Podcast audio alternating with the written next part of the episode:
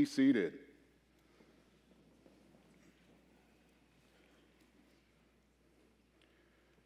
So, we're going to take a look at a not so easy journey this morning. And I'm guessing whenever you go on a trip or a vacation or anything like that, you make preparations, right, for your journey. Does anybody do that? Do you do it ahead of time or do you wait till the last minute like I do? I'll wait till the last minute. Even when I went to Israel for two weeks, I waited till the night before and stressed everybody out in the house. because I need help from my wife to pack. Because if I don't get her help, I'll usually forget at least one thing, maybe two things. Like I've got, forgotten socks before, I've forgotten t shirts, I have not forgotten underwear, but I've forgotten maybe a deodorant, I've forgotten this or that. So, preparations for a journey are important. And now we're going to take a look at a journey here in Luke chapter 9 as we continue to look through different events in the, the Gospel of Luke about being a disciple of Jesus. And so today it's Luke chapter 9, beginning with verse 51. I got the, the verses on the screen again for you to follow along. Going to just talk about one verse here right now. When the days drew near for him to be taken up, he set his face to go to Jerusalem. So, before we move on to the rest of this, this text, because we get some tough words in this text from Jesus, some hard words from Jesus to swallow, it's important that we remember this verse right here, because this sets it all up.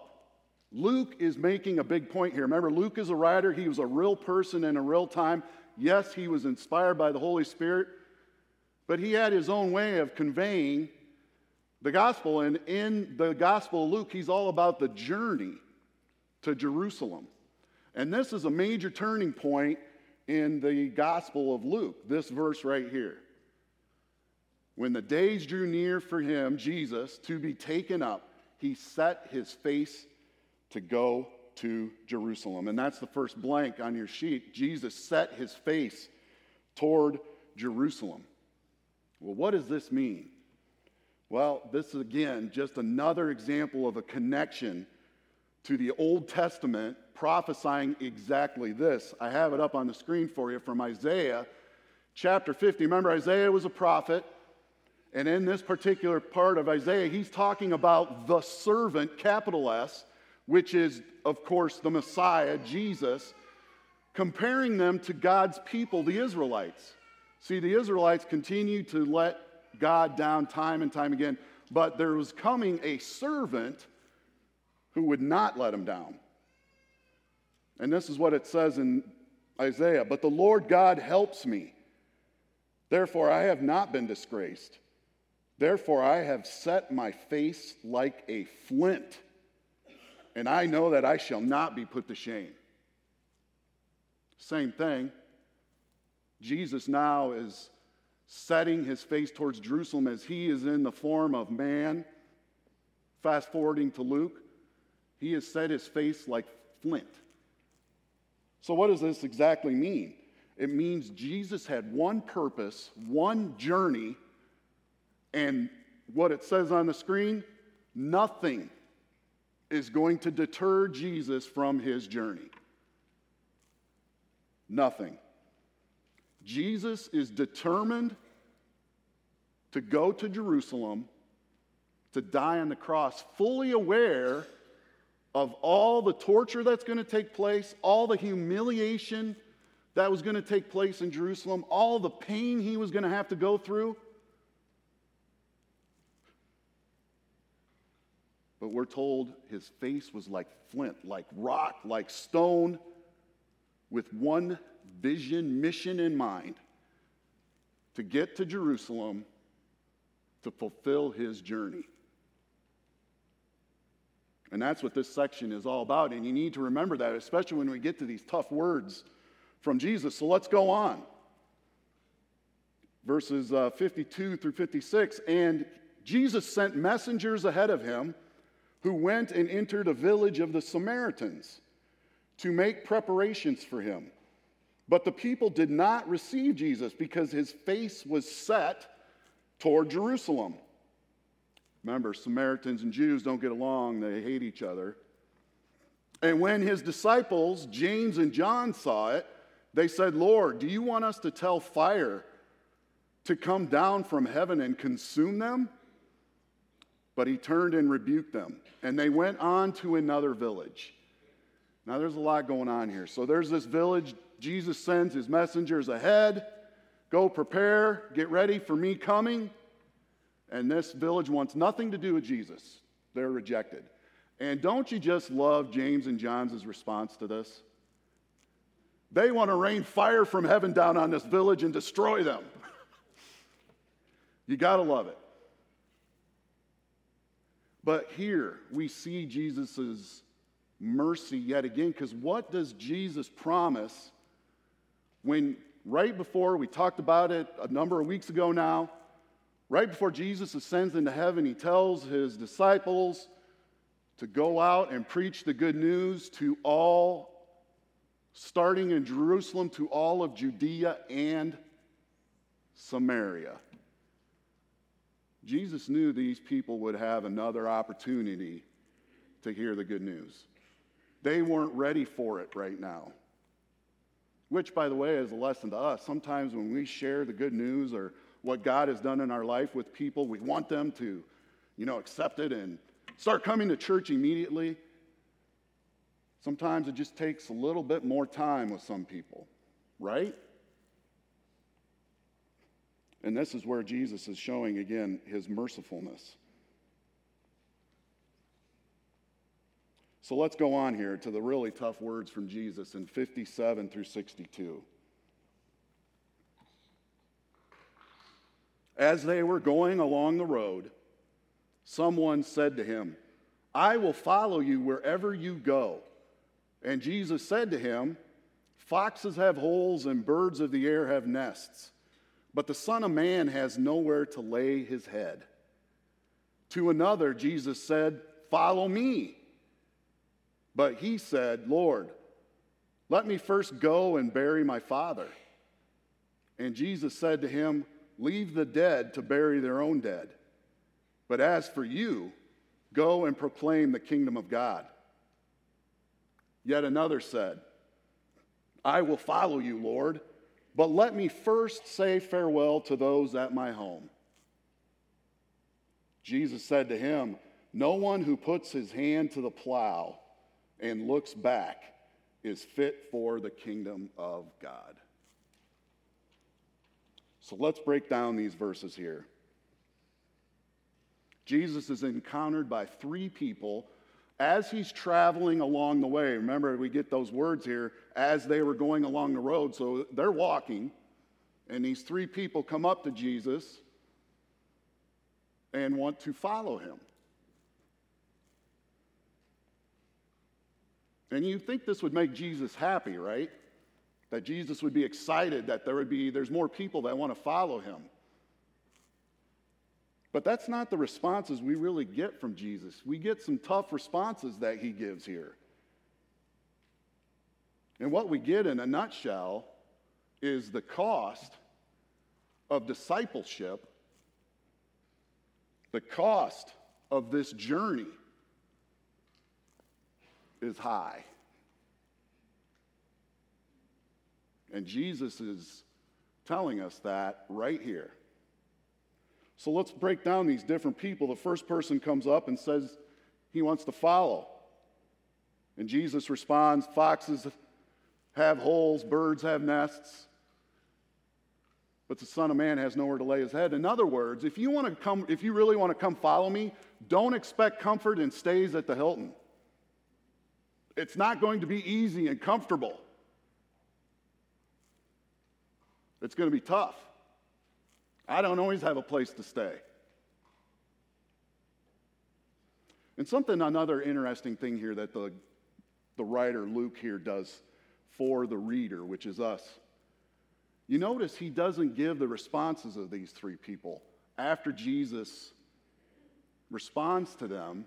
We don't know whether these people ended up following Jesus or went about their business. So it's almost as if Luke is posing these questions to us.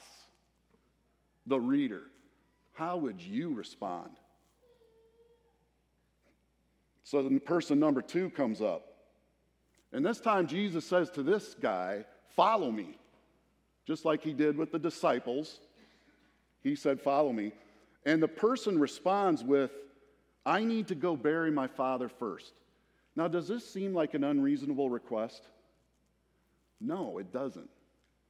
And that's why sometimes when we see this, it's tough. It's Jesus' response seems a little harsh. Let the dead bury their own dead. As for you, you proclaim the kingdom of God. This doesn't mean Jesus is telling us we shouldn't bury our relatives or that we shouldn't care about our family. But the dead person is already dead. You go and preach life, is his point here. And that nothing, again, remember, we go back to verse 51 nothing's going to deter Jesus. He can't wait around for this. His face is set. And now we get to the, the third person. This guy wants to follow, but he first wants to go home and say goodbye to his family. Again, it doesn't seem unreasonable, right? We could see ourselves saying that. And again, Jesus' response may seem harsh. He's basically saying there's no time to look back. We're looking forward. My face is set towards Jerusalem. So, these questions that are left unanswered that Luke poses to us, the reader, here in 2022. To person number one, are we willing? Are you willing to give up the comforts of this world to follow Jesus? The second one, are you really willing to put Jesus number one on your priority list, even ahead of your families? Or does he sometimes get to be number one when there's nothing else going on?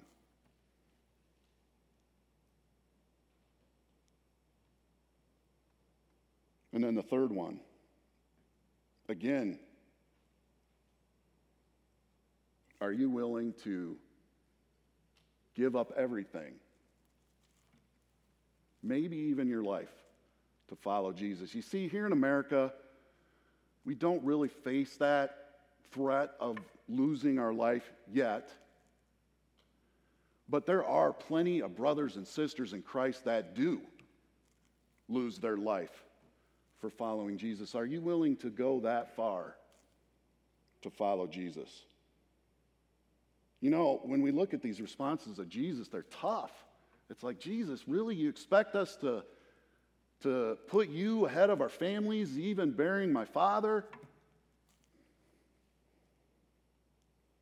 You know, it's so easy to look at these three would be disciples and see us responding the same way, right? Am I right about this?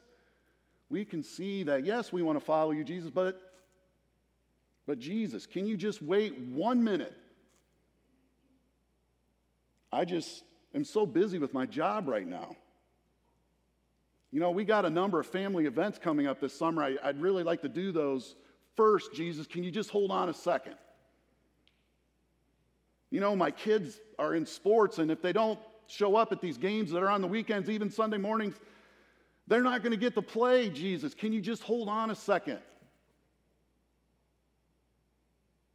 Jesus, I just want to watch 10 more episodes of Seinfeld on Netflix. Can you just wait? They're only 22 minutes each. Jesus, I just want to sit on my phone and play Candy Crush a little bit longer. I say these examples, by the way, because I'm convicting myself. You know, it never see, I've said this before and it never ceases to amaze me. When I'm doing these sermons, I might as well just be talking to myself. Because I'm just as guilty.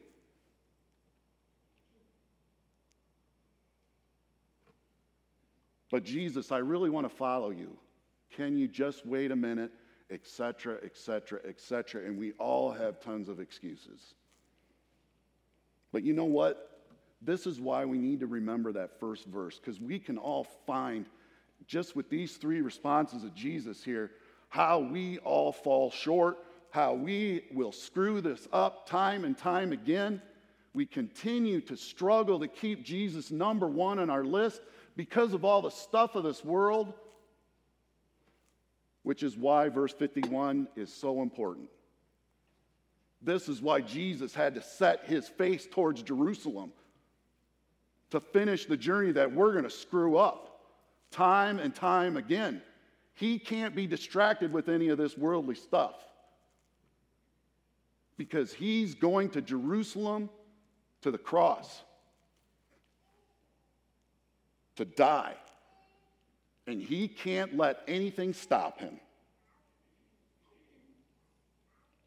The cost of discipleship is indeed high. And I put the verse up there again. Verse 51 is the key verse. When the days drew near for him to be taken up, remember, Jerusalem is up, it's on a mountain. He set his face like flint, hard. He's not going to take his eyes off of the cross, even though he knows what it's going to take. Yes, the cost of discipleship is high. It was so high that Jesus put on that crown of thorns, or had it put on him. Because if it were up to us to do this journey on our own, we would be in big trouble because we screwed it up. And so I have one last thing there on your sheet. Thank you, Jesus for setting your face and not letting anything deter you towards the cross. Will you please pray with me?